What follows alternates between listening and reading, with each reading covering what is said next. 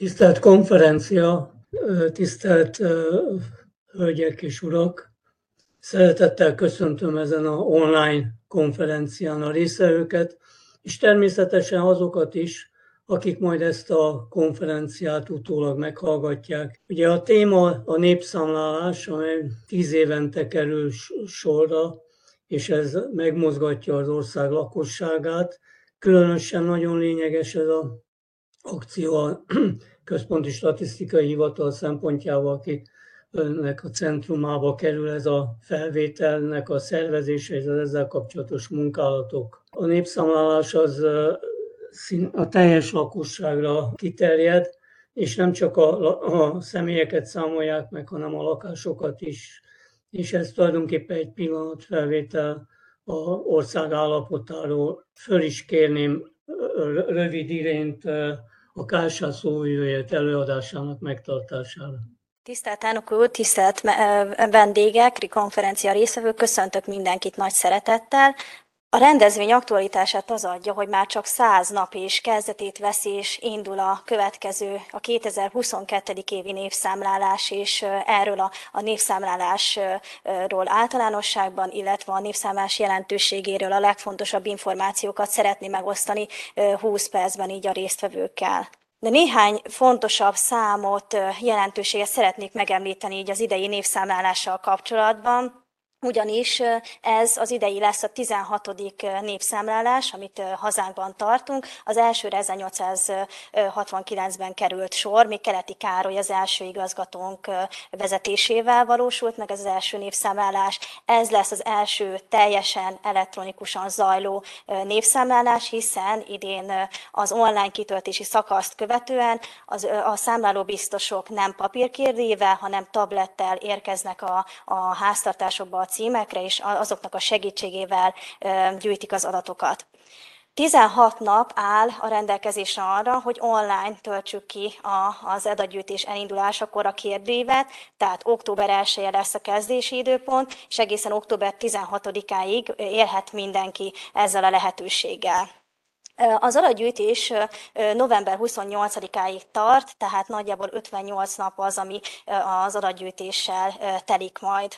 A népszámlálásról már elhangzott a felvezetőben az, hogy ez az egyetlen teljes körű lakossági adatgyűjtés, tehát a teljes népessége kiterjed. Fontos, amit szintén hangsúlyoztunk már, hogy az állapotfelvételről van szó, tehát egy eszmei időpont szerint október 1-i pillanatnak megfelelő állapotot tükröznek az adatok, ennek megfelelően kell választ adni a kérdésekre.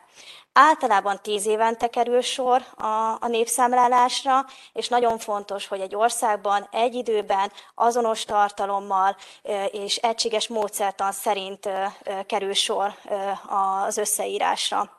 Az is szintén elhangzott, de szeretném kiemelni, hogy nem csak a népességre vonatkozóan gyűjtünk tíz évente adatot, hanem a lakásoknak a jellemzőit is összeírjuk, e, tehát egy lakás összeírást is jelent a népszámlálás.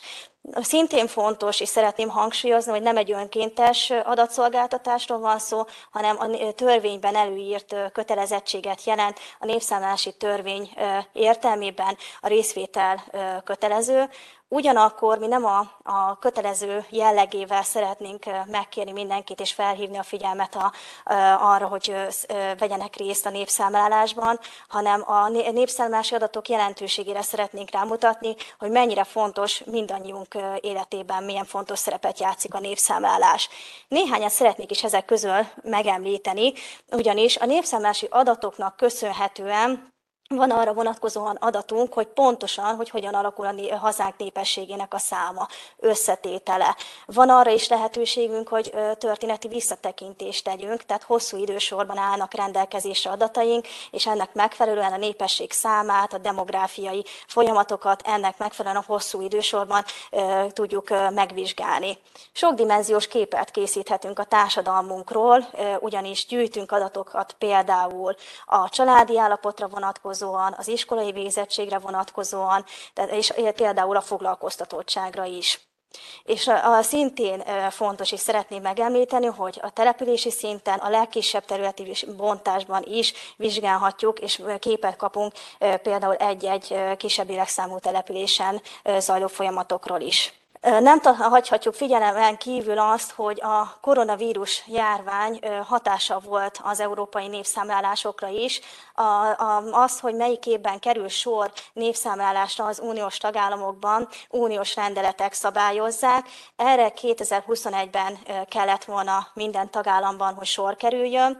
A koronavírus járvány hatásaira mindannyian is tudjuk, hogy hazánkban, másik négy uniós tagállamhoz hasonlóan idén kerül sor, tehát idén hajtják végre a, ezt, ezt az összeírást, és ami viszont többlet, némileg egy kicsit többlet feladatot jelent a számunkra, illetve az összes olyan idén adatokat gyűjtő népszám, országnak, akik, az, akiknek az eszmei időpontja erre az évre vonatkozik, hogy az Európai Unióknak, az Euróstatnak viszont 2021-re vonatkozó adatokat kell átadnunk, tehát aki 2021. december 31-én született, ők, után született, ők már nem kikerülnek az adatbázisból, tehát nem fogják részét képezni az átadott adatoknak, azok, akik pedig ezt követően hunytak el, ők még benne lesznek. Kinek kell vajon megválaszolnia a, a kérdőívet, és ez hol teheti meg?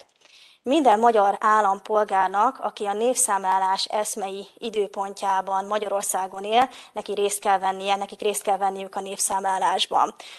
Ha a külföldi állampolgárokat nézzük, akkor itt az a fontos, hogy legalább három hónapja itt tartózkodnak hazánkban, nekik is részt kell venniük, és ki kell tölteniük a kérdőívet. A külföldön élő magyar állampolgárokkal kapcsolatban szeretném megemlíteni, hogy itt a 12 hónapot veszünk figyelembe, tehát aki kevesebb, mint 12 hónapig tartózkodik külföldön, nekik is szintén részt kell venniük az összeírásban. Szintén fontos kérdés, hogy vajon hol kell adatot szolgáltatnunk, hogyha több lakcímen is élünk. Nagyon fontos, hogy az életvitelszerű tartózkodást vegyük alapul, tehát ahol életvitelszerűen tartózkodunk, az hét legnagyobb részét itt töltjük, az éjszakai pihenésünknek a jelentős részét ezen a címen töltjük, innen járunk iskolába dolgozni, tehát ezen a címen kell kitöltenünk a kérdőívet, részt vennünk az összeírásban, függetlenül attól, attól, hogy ott bejelentett lakcímmel rendelkezünk-e, tehát itt nem az számít, hogy valakinek ott van-e a bejelentett lakcíme, hanem ilyen szempontból a tényleges lakás helyzetet mutatja. Szeretném megemlíteni, hogy az adatgyűjtési szakaszsal kapcsolatban, hogy három szakaszra bontó, bontható az adatgyűjtés, ugyanis az első szakasz egyébként október 1-én kezdődik, és október 16-áig tart ez az online kitöltési szakasz. Nagyon fontos, hogy szeptember utolsó hetében minden magyarországi lakcímre megküldünk egy felkérő levelet. Ebben a felkérő levélben található majd egy 12 jegyű egyedi azonosítókód. Ennek a segítségével tudja majd minden háztartás kitölteni a, kérdő, a népszámlálásnak a kérdőívét. Ezt a www.népszámlálás2022.hu honlapon keresztül tehetjük meg, ahogy említettem, október 1 -e és 16-a között, ez a leggyorsabb, a legkényelmesebb módja a kitöltésnek, hiszen akkor és ott tudjuk kitölteni a kérdőíveket, ahol csak szeretnénk ebben az időszakban. Aki ezzel a lehetőséggel, az online kitöltés adta lehetőséggel nem él, akkor számláló biztosok fogják felkeresni, tehát számláló biztosok látogatnak el azokra a címekre október 17-én és november 20-án, ahol nem érkeztek be online a kérdőívek. Nagyjából 28 ezer számláló biztos fogja segíteni ebben az időszakban a, a munkánkat. Ő fognak ellátogatni ezekre a, a címekre, onnan nem jöttek vissza a kérdőívek, és nem papír alapon rögzítik a kérdőíveket, hanem tableten. Ezek az adatok, az így jutott adatok azonnal rögtön a, az KSR a célra létrehozott szerverére kerülnek, és ott az adatokat fokozottan, biztos, fokozottan védett környezetben tároljuk. Az összeírnak a toborzás egyébként jelenleg is zajlik, tehát van lehetőség arra, hogy aki szeretne részt venni össze, számláló biztosként a, a, az adatgyűjtésben, a, a, a polgármesteri hivatalokban a jegyzőknél tud érdeklődni a lehetőséggel kapcsolatban.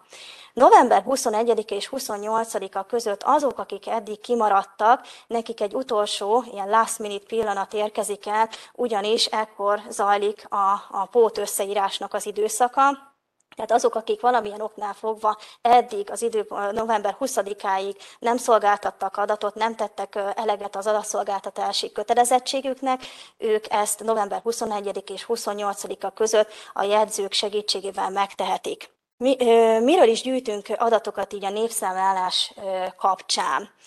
Nagyon fontos, hogy háztartásonként egy lakáskérdőívet kell kitölteni, a lakásra vonatkozó főbb információkat kell ezen a kérdőíven szerepeltetni, illetve így szintén meg kell adnunk azt, hogy hányan élünk egy háztartásban, és ennek megfelelően annyi személyű kérdőívet kell majd kitölteni ezeken a háztartásokon, amennyien az adott címen élnek. Szintén, tehát 19 nyelven érhető el maga a kérdőív, lesz elérhető majd a kérdőív, az elektronikus kitöltés során angolul és magyar nyelven is ki lehet tölteni, és ezen kívül további nyelveken segítségével is láthatóvá és elérhetővé válik a névszámlálásnak a, a kérdőíve, segítve a kitöltést. A névszámlásnak a, a témakörei, a kérdései csak nagyon-nagyon ritkán változnak, és ezzel kapcsolatban kollégám fog részletes tájékoztatást adni. Én ezért csak két újdonságra szeretném felhívni most a figyelmet. Az egyik az, hogy az iskolázottsággal kapcsolatos kérdések között helyet kapott a digitális jártasságra vonatkozó kérdés is. Aktuálisnak éreztük azt, hogy, hogy ezekre a kérdésekre, tehát a digitális jártasságra vonatkozóan is szerepeljenek kérdések, szerepeljen kérdés a népszemás kérdőívében. Továbbá a lakás jellemzői során az energiahatékonyságra és az internet használattal kapcsolatos eszközökre is szintén gyűjtünk adatokat. Nem hagyható figyelmen kívül az, hogy az adatokat, adatok tekintetében milyen adatvédelmi garanciákat tartunk szem előtt, ugyanis az adatokat, az a népszámlálás során gyűjtött adatokat fokozottan védett környezetben tároljuk, és az eredményeket természetesen, az így gyűjtött eredményeket kizárólag statisztikai célra összesítve tesszük közzé, nagyon fontos, hogy ez a fizikai, fokozottan védett fizikai környezetben tároljuk a gyűjtött adatokat, és erre az informatikai rendszernek a létrehozására a Nemzeti Adatvédelmi és az Információszabadság Hatóság jóváhagyásával került sor. Nincsenek tehát papírkérdőívek, ez adatvédelmi szempontból, és nagyon fontos szempont, valamint azért is, mert felgyorsítja az adatoknak a, a, a publikálását, tehát jóval gyorsabban tudunk az, az adatokkal szolgálni, tehát jóval gyorsabban tudjuk elérhetővé tenni mindenki számára a 2022. évi népszámlálásnak az adatait illetve nagyon fontos szempont az is, hogy természetesen az adatokat semmilyen formában nem lehet azonosítani, tehát nem lehet semmilyen szempontból összekötni az adott személlyel. Szeretnék végezetül röviden kitérni arra, hogy mi szám, mire számíthatunk a, az adatközlés tekintetében. Ahogy említettem, ez a teljes, első teljesen elektronikus adatgyűjtés a népszámlálás történetében, és ennek megfelelően, mivel nincsenek papírkérdőívek, elektronikusan zajlik teljesen a népszámlálás, gyorsabban is érkeznek az adatok. Az előzetes adatokkal már 2023 tavaszán szeretnénk beszámolni, és a végleges adatoknak a publikálását pedig 2023 őszétől kezdjük meg.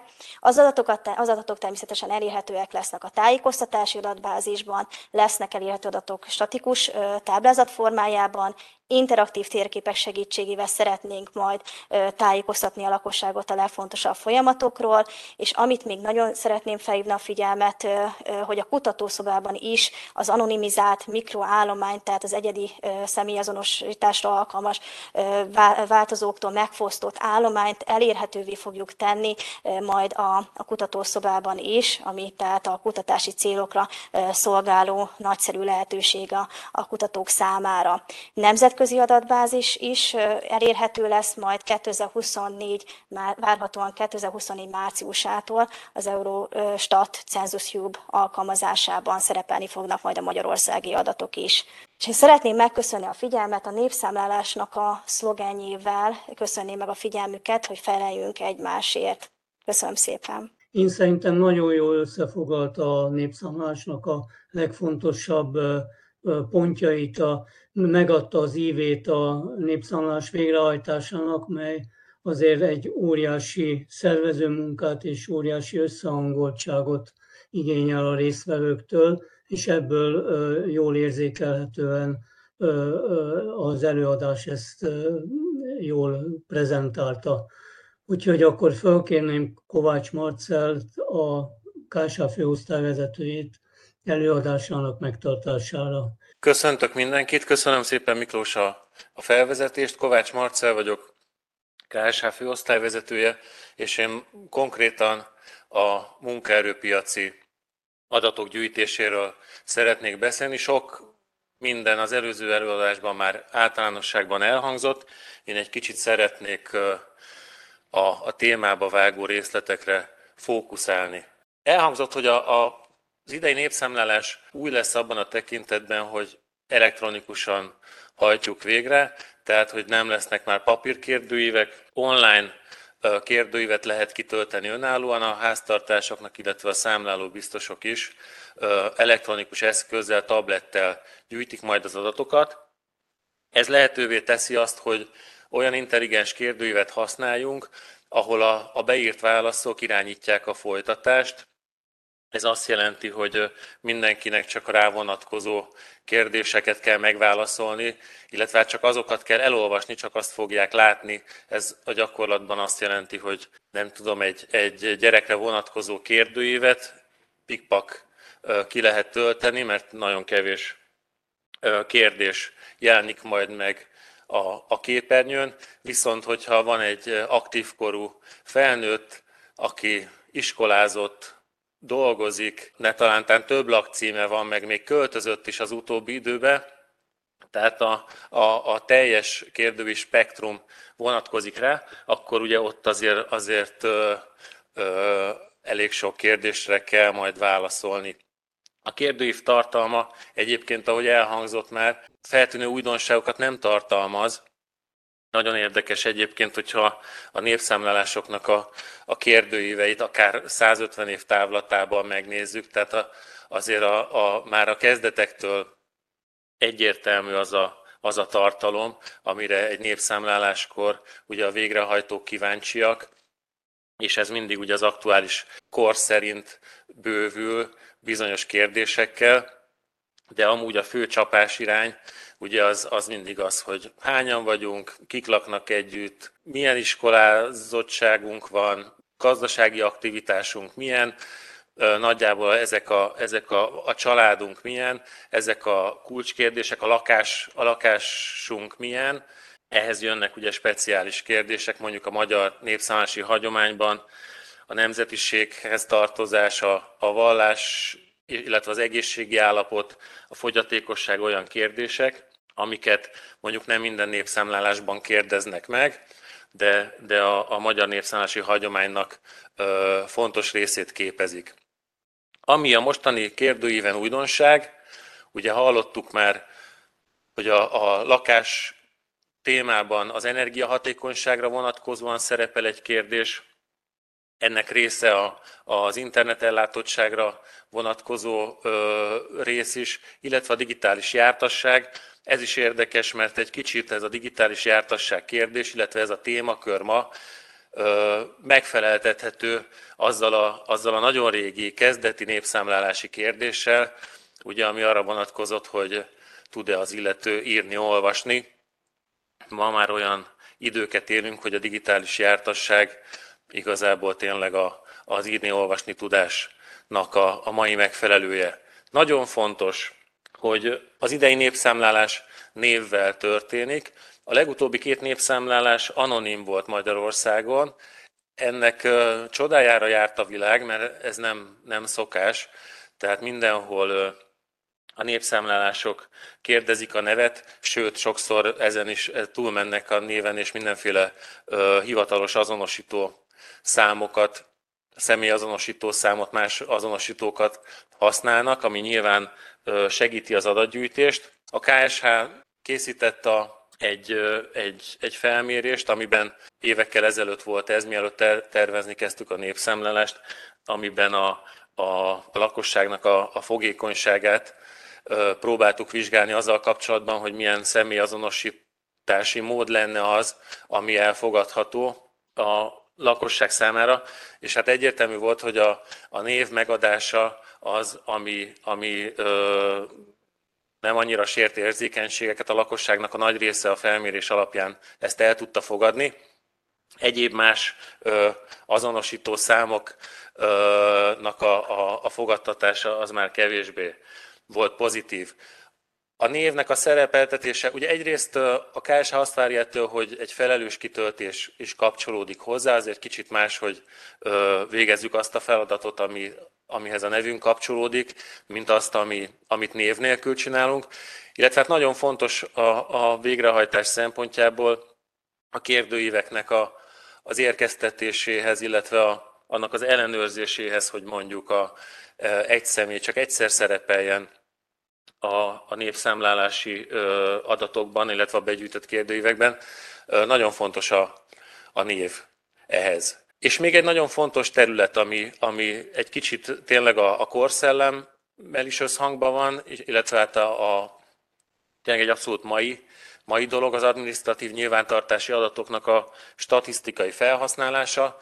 Ez egy abszolút a, a statisztikának, meg a hivatalos statisztikának jelenleg a fő csapás iránya, nem csak Magyarországon, de külföldön is ez a, ez a fejlesztéseknek az útja, ezeknek az administratív adatoknak a felhasználása, ha már ugye ezek rendelkezésre állnak, ugyan nem statisztikai célra készülnek ezek elsődlegesen, de megtalálni azt a módot, ahogy a, hogy a statisztikai cél is érvényesülni tudjon a felhasználásban, az nagyon fontos. Ez ugye egyrészt tehermentesíti mondjuk a lakosságot egy lakossági adatfelvétel kapcsán, nem mellesleg ugye sokkal ö, takarékosabb ö, megoldást is jelent az adatok összegyűjtésére, illetve hát sokkal gyakoribb adatgyűjtést és, és, és tájékoztatást is tesz lehetővé. Úgyhogy a népszámlálási törvény lehetőséget ad a népszámlálás számára nagyon szigorú korlátok között bizonyos megnevezett adminisztratív nyilvántartási adatoknak a felhasználására, amit a, a 22-es az idei népszámlálás a, elsősorban a, fel, a feldolgozás során az adatok ellenőrzéséhez ö, használni is fog. Erről egy kicsit részletesebben fogok majd még beszélni. Bemutatnám a, azokat a kérdéseket, amik igazából a témánk szempontjából relevánsak a kérdőíven. Aki látott a közelmúltban népszámlási kérdőívet, közelmúltból, most itt a, a 2011-eset népszámlásnak a kérdőívére gondolok, vagy a, akár a 2016-os kis népszámlálás mikrocenzusnak a kérdőívére, sok újdonságot nem fog tapasztalni. Ezek abszolút ugyanazok a, ugyanazok a kérdések, amik próbálják letapogatni azt, hogy, hogy milyen a, a foglalkoztatottsági helyzet Magyarországon, illetve az ahhoz kapcsolódó jellemzőket kérdezik.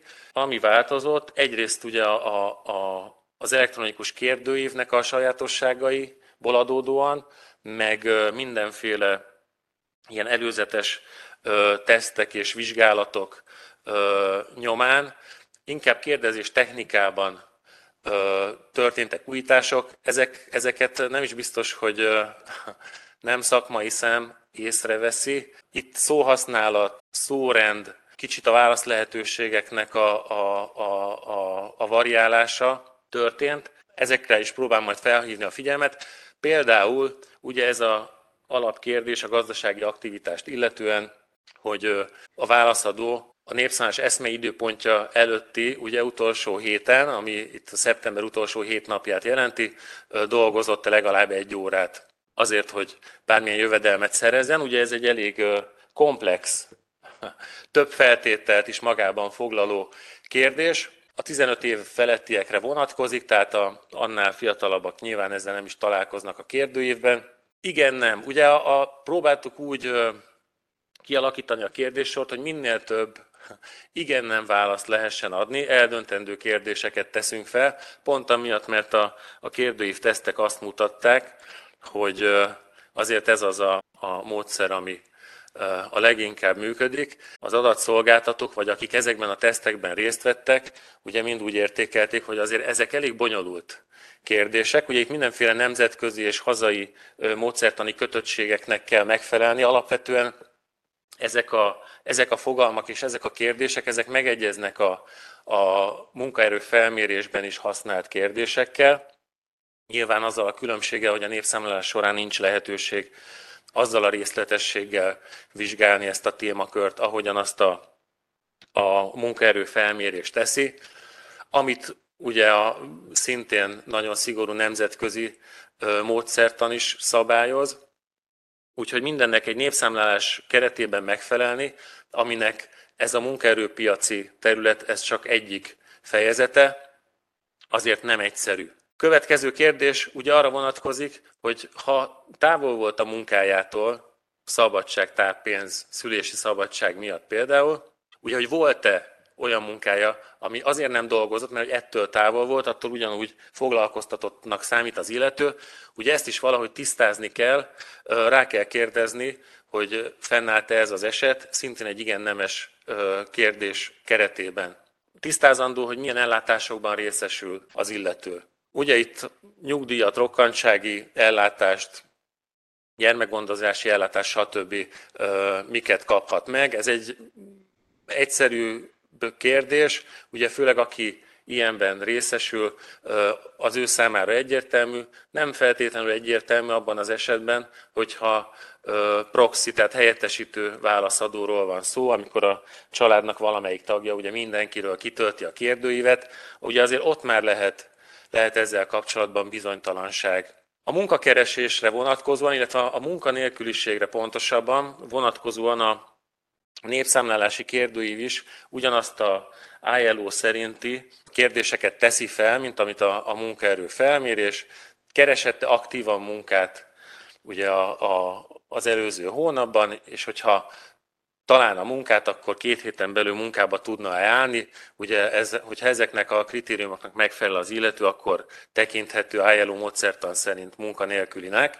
És tisztázandó, hogy mikor dolgozott utoljára az, aki ugye jelenleg nem dolgozik, és az alapján kérdezzük meg utána ugye mindenkitől, aki, aki dolgozik, hogy mi a foglalkozása, és az utolsó foglalkozását meg csak azoktól, akik 8 éven belül dolgoztak, tehát valamilyen ö, kötődésük vagy távoli kapcsolatuk a, a munkaerőpiacsal még van.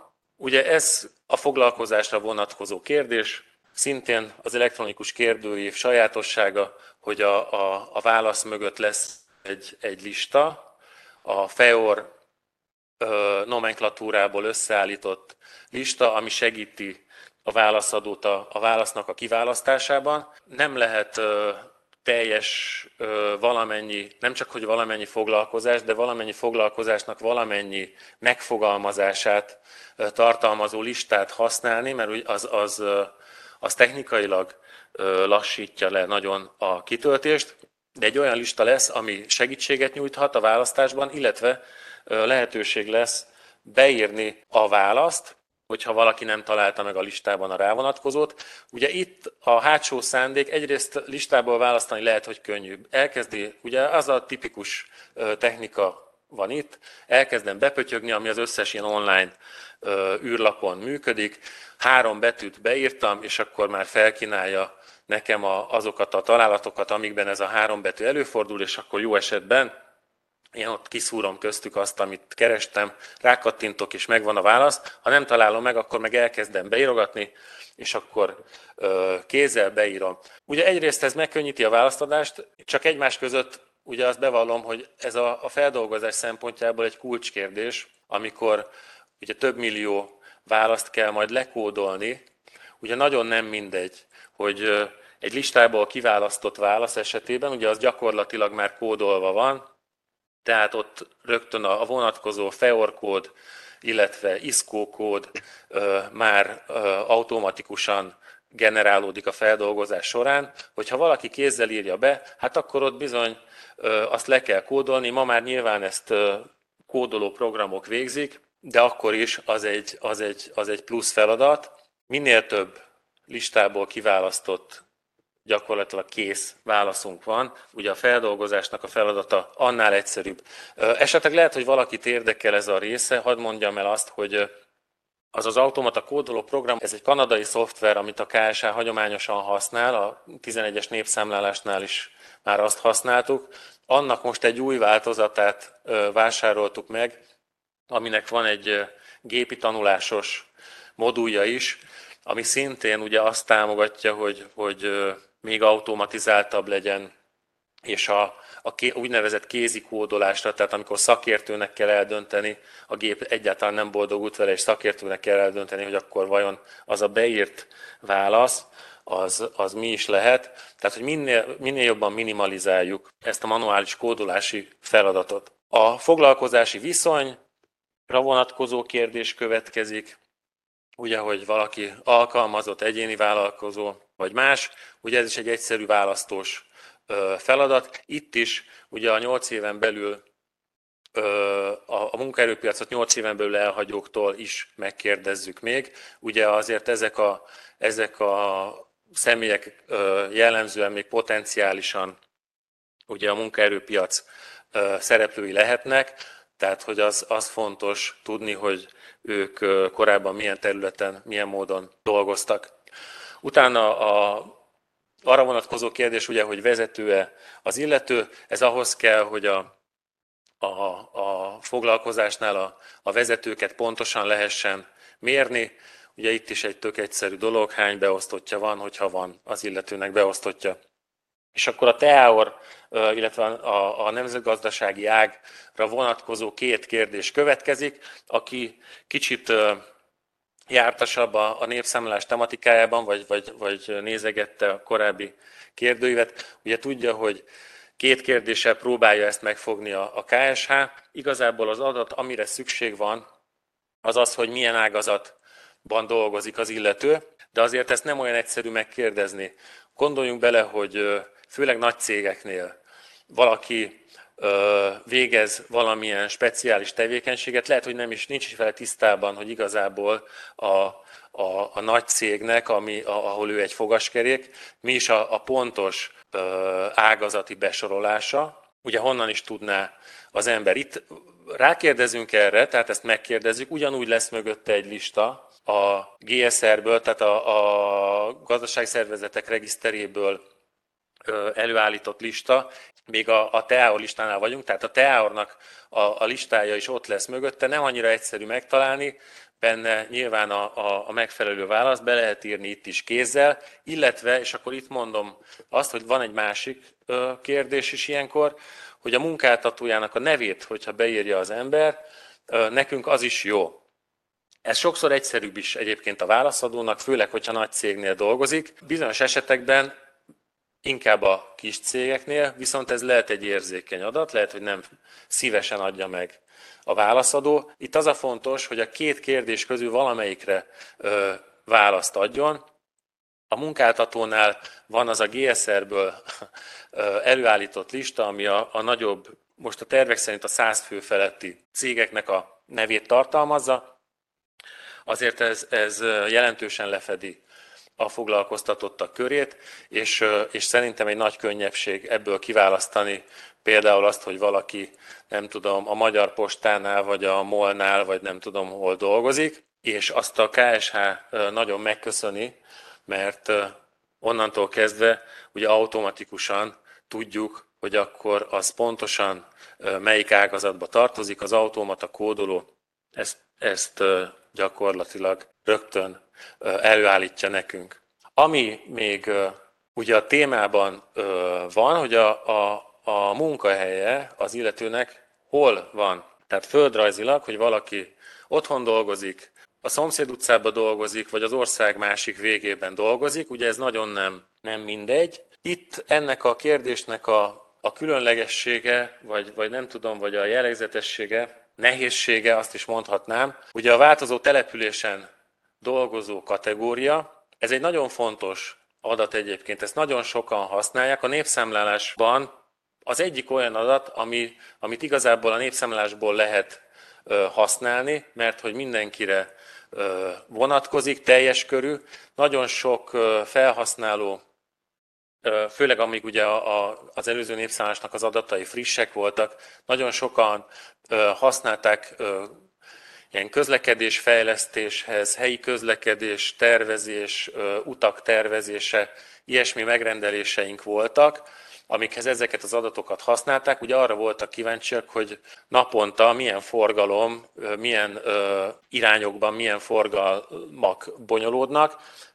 Tartozik még ehhez egy közlekedésre vonatkozó kérdés is, ahol ugye azt is megkérdezzük a kérdőjön, hogy milyen közlekedési eszközt használ az illető, meg hogy mennyi időt vesz neki igénybe a, a munkahelyére az eljutás. Ez egy nagyon fontos, egy, tényleg egy fontos kérdés, ami megnehezíti a felhasználók dolgát, és ugye ezzel kapcsolatban mindig kritikát fogalmaznak meg, illetve kérdést fogalmaznak meg a KSH felé. A változó településen dolgozót ugye egy egy, egy felhasználó, aki ebből a, egy szép kis mátrixot akar összerakni, ugye a, hol laknak az emberek és hova járnak dolgozni, ezt tök egyértelműen ugye meg tud, le tudják képezni ezt a mátrixot, és nem tudnak mit kezdeni azokkal a válaszadókkal, akik azt mondták, hogy változó településen dolgoznak. Ugye vannak ilyenek, vannak ilyen speciális ö, foglalkozások, nem tudom, a vásározók például, akik mindig máshol dolgoznak, de vannak olyan foglalkozások, akik lehet, hogy az illető úgy tekint magára, hogy mindig máshol dolgoz, mert változó településen dolgozik, mert például teherautósofőr, és ezért folyamatosan járja az országot, és mindig máshol van. De ugye itt mi arra törekszünk, hogy a, a legyen egy konkrét hely megnevezve, ahol ő felveszi a munkát, ahol a, a cég székhelye van, és minél kevesebb legyen a változó településen válasz, mert az kevésbé használható a, a, a későbbiekben. És akkor itt persze meg kell adni konkrétan a magyarországi települést, illetve hogyha valaki külföldön dolgozik, akkor a külföldi települést is megadhatja. Nyilván a, a magyarországi település az, ami, amit kikényszerít a kérdőív, mert ez nagyon fontos adat. Itt szerencsére ugye ez egy ez egy 3000 elemből álló nomenklatúra, ott szintén egy lista van a háttérben, és a három betűt beírva, ugye könnyen rá lehet bökni a, arra, arra a településre, ami, amit keres az ember. Pár szót hadd mondjak arról, hogy a, az adminisztratív nyilvántartási adatoknak a felhasználását, azt hogyan is kell elképzelni a népszámlás vonatkozásában. A népszámlási gyakorlat, nemzetközi gyakorlat abba az irányba megy, hogy a terepi munkát, tehát a, a lakossági összeírás részét a népszámlásnak, amit ugye hagyományosan népszámlásnak tekintünk, azt minél inkább szűkítse le, tartsa valamilyen korlátok között, ugye egyrészt azért, mert nagyon drága, másrészt ugye terhet jelent a, a lakosságnak, és a lakosság főleg az utóbbi években, évtizedekben egyre kevésbé kíséri ugye kitörő lelkesedéssel az ilyen irányú kezdeményezéseket.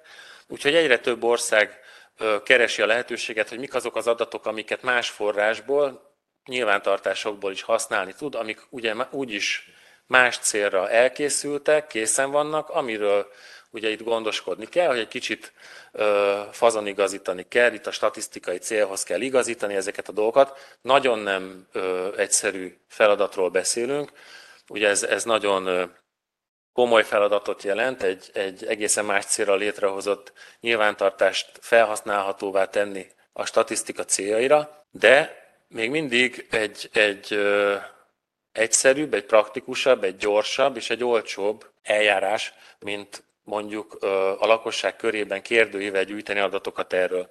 Vannak országok, ahol nincs is hagyományos értelemben vett népszámlálás már, mert minden adatot, minden népszámlási adatot nyilvántartásból tudnak előállítani.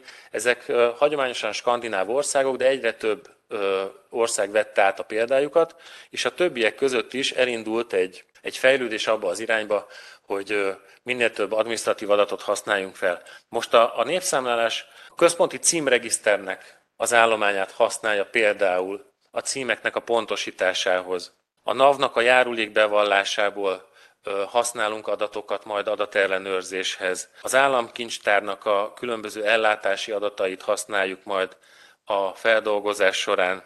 A NEAK biztosítotti adatait használjuk majd a feldolgozás során. Ami nagyon fontos, és ami egy, egy komoly korlát még a, a KSH számára jelenleg, hogy nagyon szigorú törvényi feltételek mellett tehetjük ezt meg. A népszánsi törvény konkrétan nevesíti azokat a, az adatforrásokat, amiket használni lehet, és konkrétan azokat az adatokat is, amiket használni lehet. Ezek kizárólag azok az adatok, amik a népszámlási kérdőíven szerepelnek, tehát például a NAV vagy a MÁK adatokból semmiféle összegszerű adatokat mi nem kapunk, meg nem használhatunk.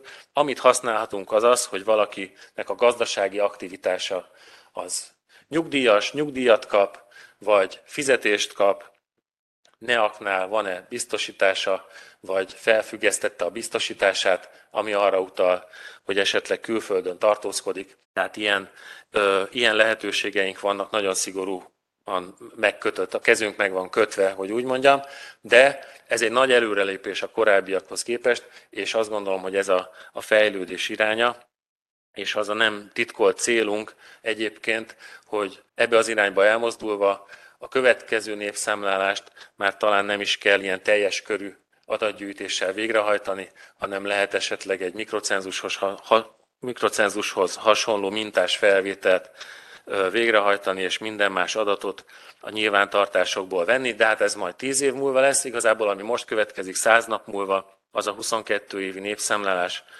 ezekkel a kérdésekkel, amiket most elmondtam. Köszönöm szépen a, a figyelmüket, és akkor, hogyha van kérdés, azokra szívesen válaszolunk. Elég sok írásbeli kérdés érkezett. Azt javasolnám, hogy akkor ezeket az írásbeli kérdéseket én közvetíteném, és akkor Marcel meg Irén döntsétek el, hogy e-, egyes kérdésekre melyikötök válaszol. Élve az elnöki előnyömmel, egyébként még hadd mutatkozom be, ez egy kicsit elmaradt, Lakatos Miklós vagyok, aki 44 éven át szolgálta a KSH-t, és ebből 33 évet töltöttem a népszámláláson, méghozzá a munkaügyi részlegen, így van, hogy úgy mondjam, érzelmi, meg egyéb, hogy mondjam, érdeklődésem a téma iránt.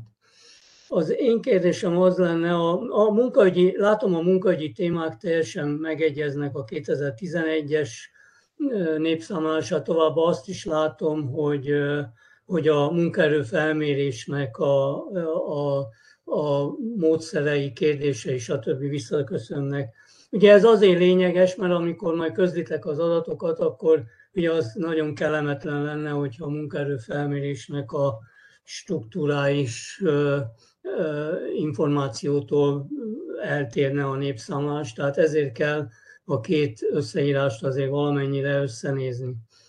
Most itt van az a kérdésem, ami szintén a korabeli időkben is ezen annak idején sokat gondolkoztunk, ez, hogy listából választani a foglalkozás és a munkáltatót, ez teljesen világos, hogy e, e, e felé kell menni.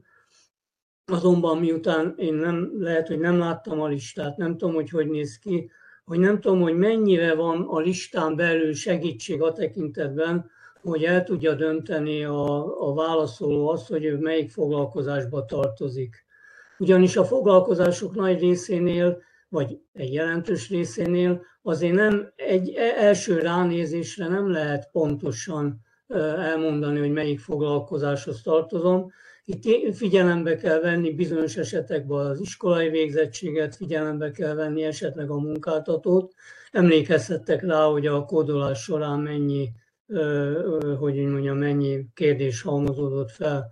Tehát én azt kérdezném, hogy ugye az lenne a jó, hogy a, a válaszolót ezekkel a háttérinformációkkal, amely a felolnak a tartalmi leírásában is valamennyire szerepel, vagy netán a tartalmi leírás is elérhető, netán, hogy ezt akkor hogyan, hogyan gondoljátok végrehajtani. A munkáltatónál is hasonló a helyzet, ott ugye az egy nagyon jó megoldás, hogy a nagyobb munkáltatók, vagy amit be tud írni a válaszoló, akkor azt egy listából, az, abból ki lehet tölteni.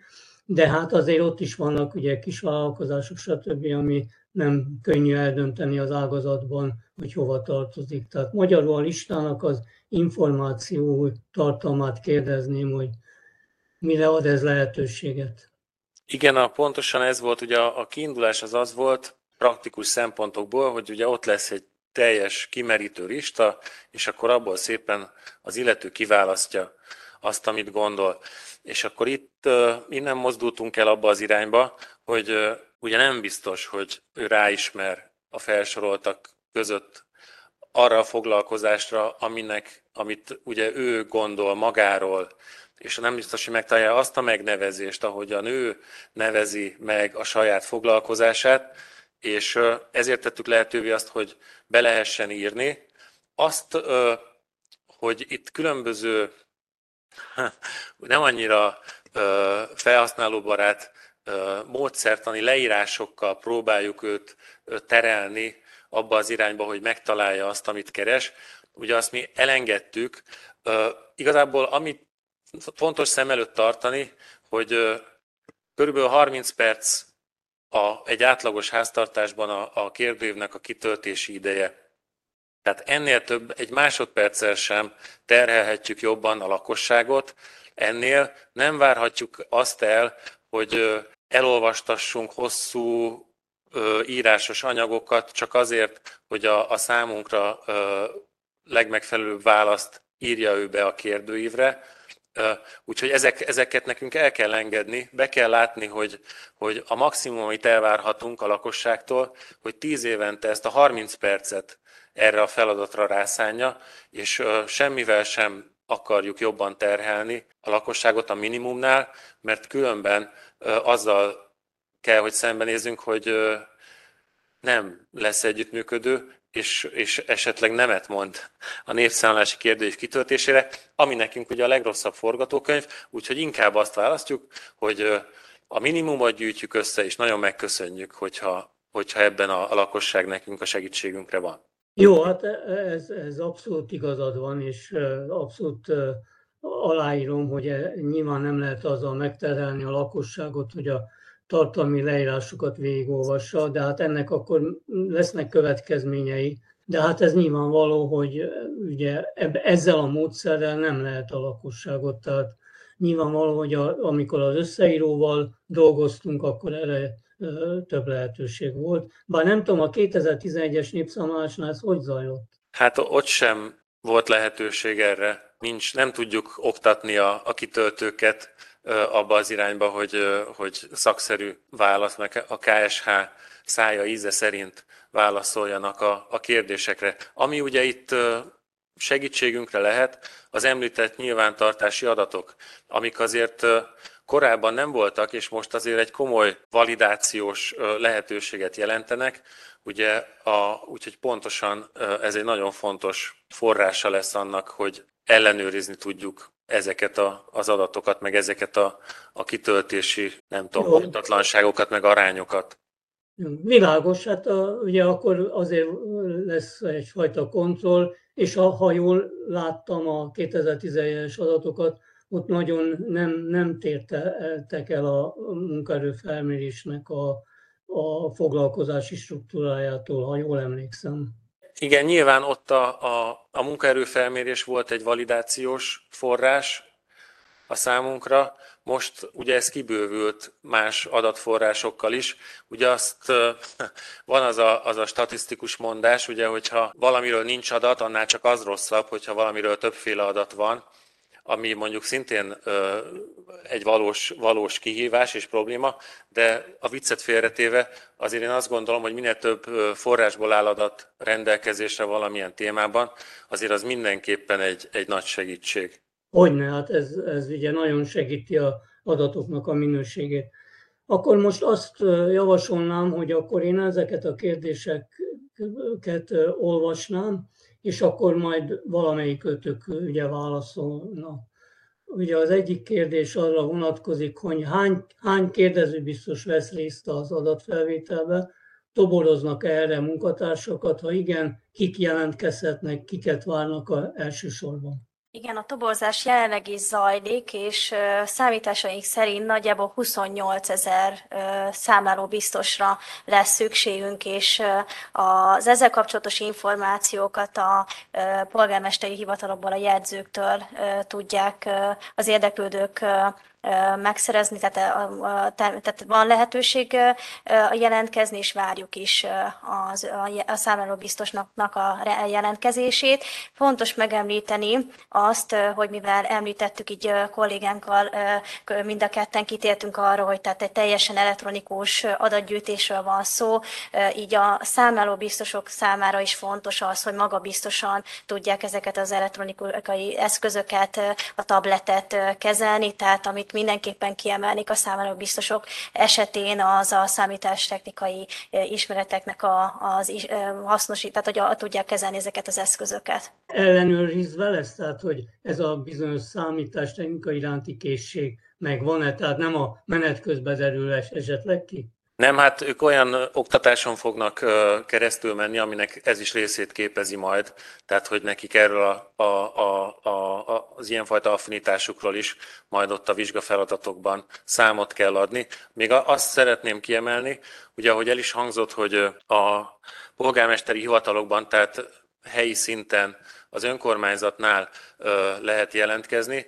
Ez fontos, ugye az talán nem említettük, hogy a népszámlásnak a területi végrehajtásáért a, a, a települési jegyzők a felelősek. Tehát ők azok, akik a, az adott településen a népszámlás végrehajtását irányítják, ők azok, akik szerződnek a számlálóbiztosokkal, és a számlálóbiztosoknak a munkáját koordináló meg ellenőrző felülvizsgálókkal. Tehát ezekre a szerepkörökre ott helyben az adott településen lehet jelentkezni. Azt látjuk, hogy már megkezdődött a toborzás, tehát látjuk a településeknek a honlapjain, hogy már kitették az erre vonatkozó felhívást a jegyzők, úgyhogy kíváncsian várjuk, hogy hányan fognak jelentkezni, bízunk benne, hogy meg lesz az elengedő számú számláló biztos. A szokásos témákon, demográfia, lakástól, van-e olyan speciális témakör, ami újdonsága a korábbiakhoz képes, vagy kifejezetten ennek a mostani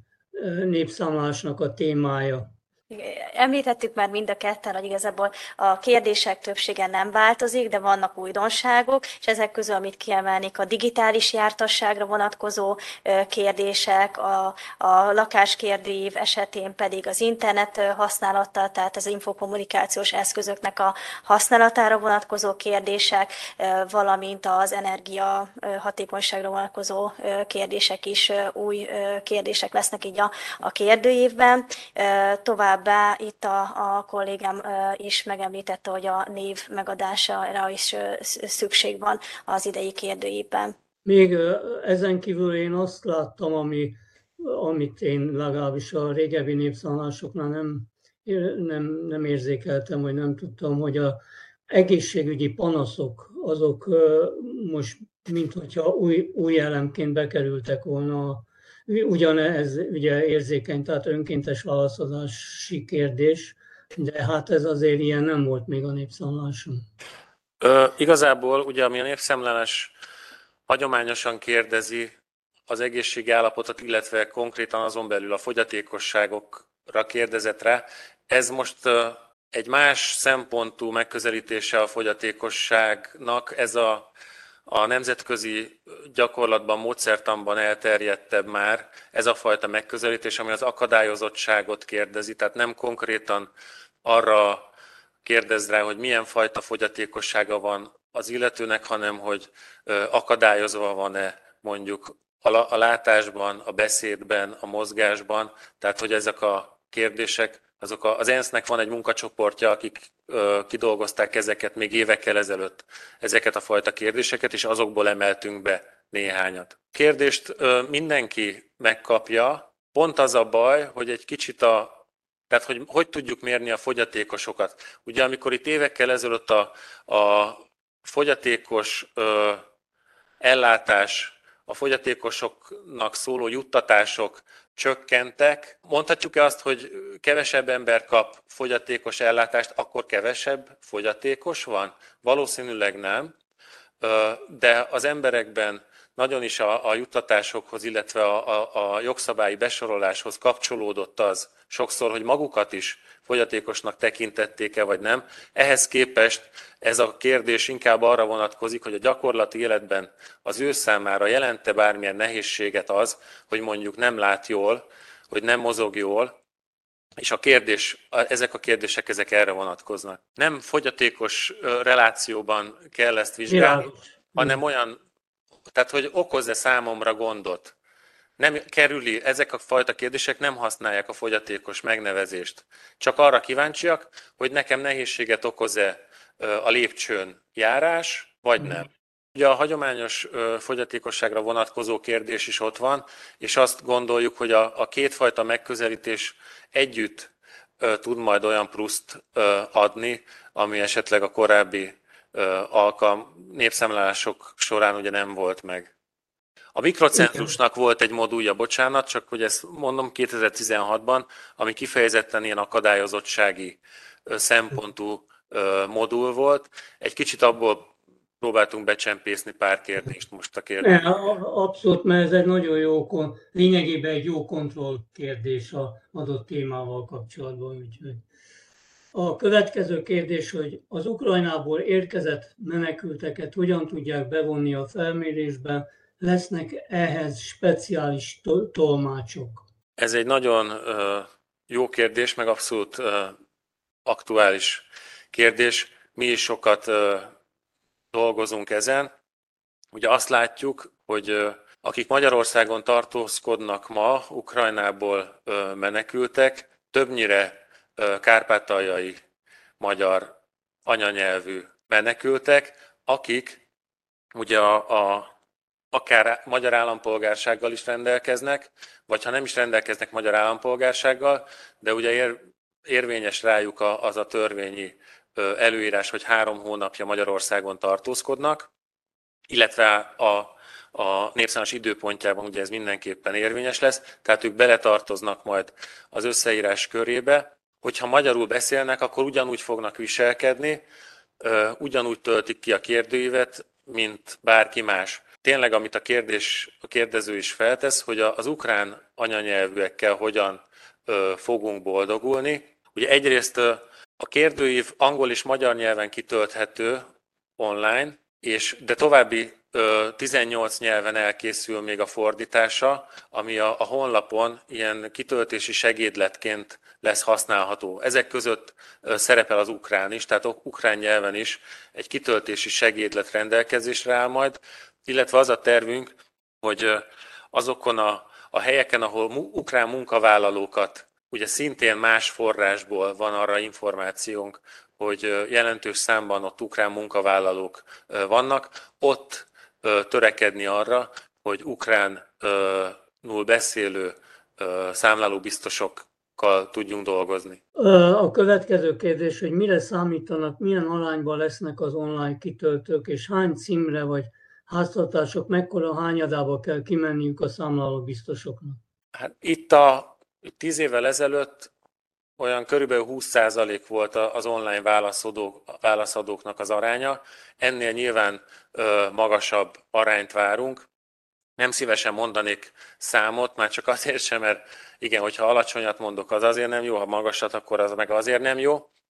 A 20%-nál biztos, hogy többre számítunk. Minél több kérdőív érkezik be online, ugye az, az minden szempontból, tehát ez egy költségtakarékos, mert annyival kevesebb számláló biztost kell toborozni. A lakosság számára is azt gondolom, hogy kényelmesebb megoldás, úgyhogy nagyon fogjuk a, a kommunikációnkban is az online kitöltésnek a, a módját propagálni.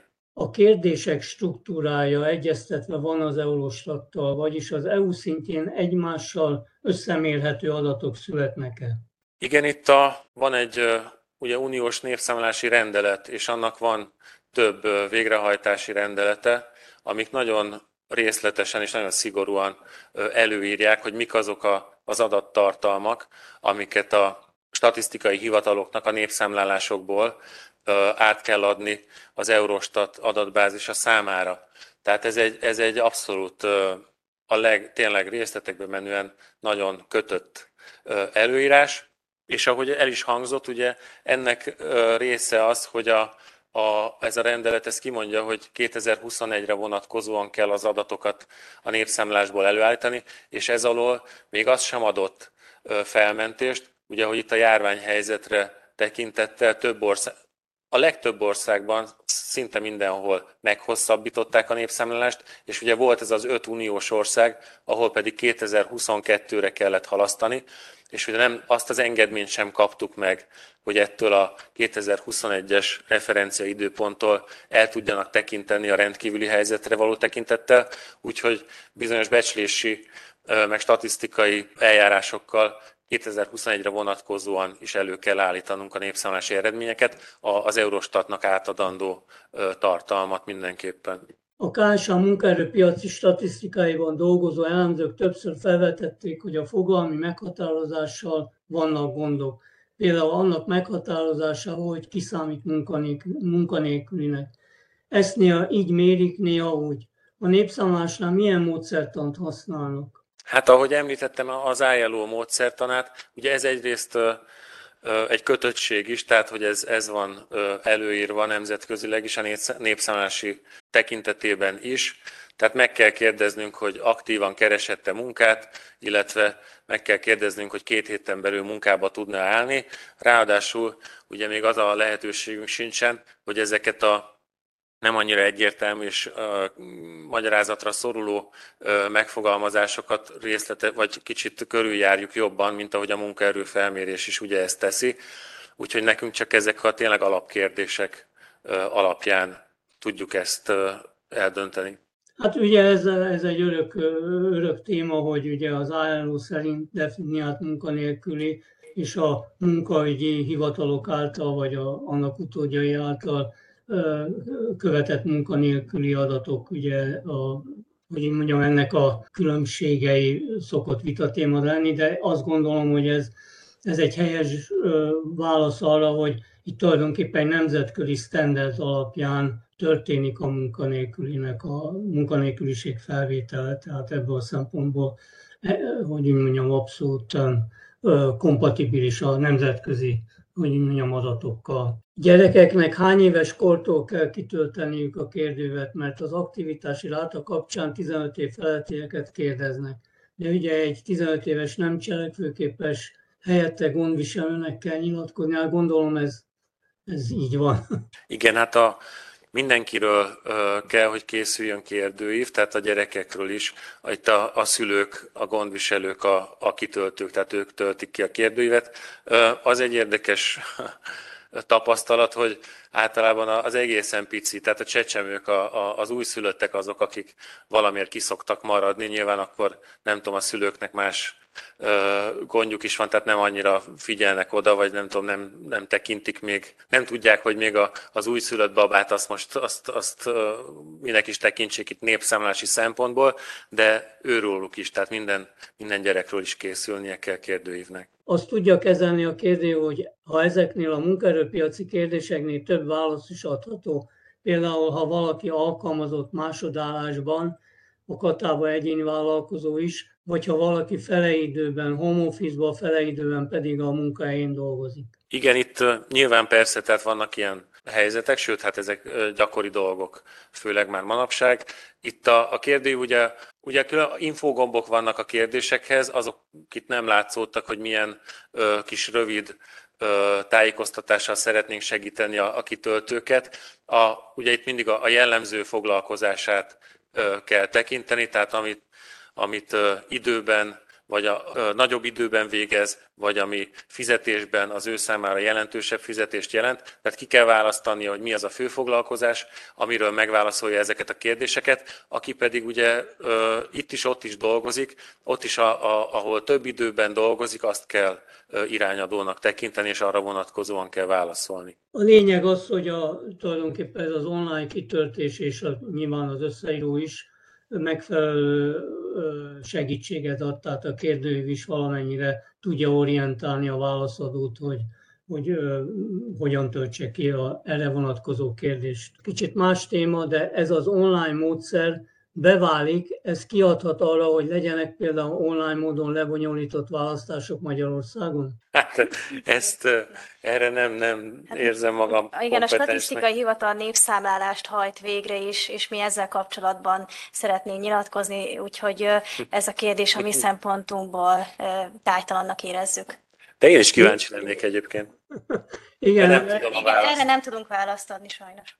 És végül úgy látom, hogy ez az utolsó írásbeli kérdés, hogy van-e arra forgatókönyv, ha októberre, novemberre jön egy újabb Covid hullám? Ugye azt nagyon nem szeretnénk. A népszámlás tavaly tavasszal pont azért lett elhalasztva, ugye mert hogy volt egy, egy komoly Covid hullám, úgyhogy nagyon nem örülnénk ennek. Azért dolgozunk minden erőnkkel azon, hogy az önálló online kitöltés minél jobb legyen, hogy ez egy ilyen vészforgatókönyv esetén is ugye segítségére lehet a népszámlálásnak. Azt láttuk egyébként, hogy azok az országok, ahol, ahol a legnagyobb Covid hullám idején is végrehajtották a népszámlálást, ott egészen magas online kitöltési arányok születtek, úgyhogy az nem Egyáltalán nem vágyom erre, tehát, hogy sőt, igazából hallani sem szeretek arról, hogy mi lesz, hogyha összejön, mindenki ezt kérdezi, mi lesz, hogyha összejön egy újabb Covid hullám, hogy akkor megint elmarad a népszámlálás? Nem, semmiképpen nem fog már elmaradni.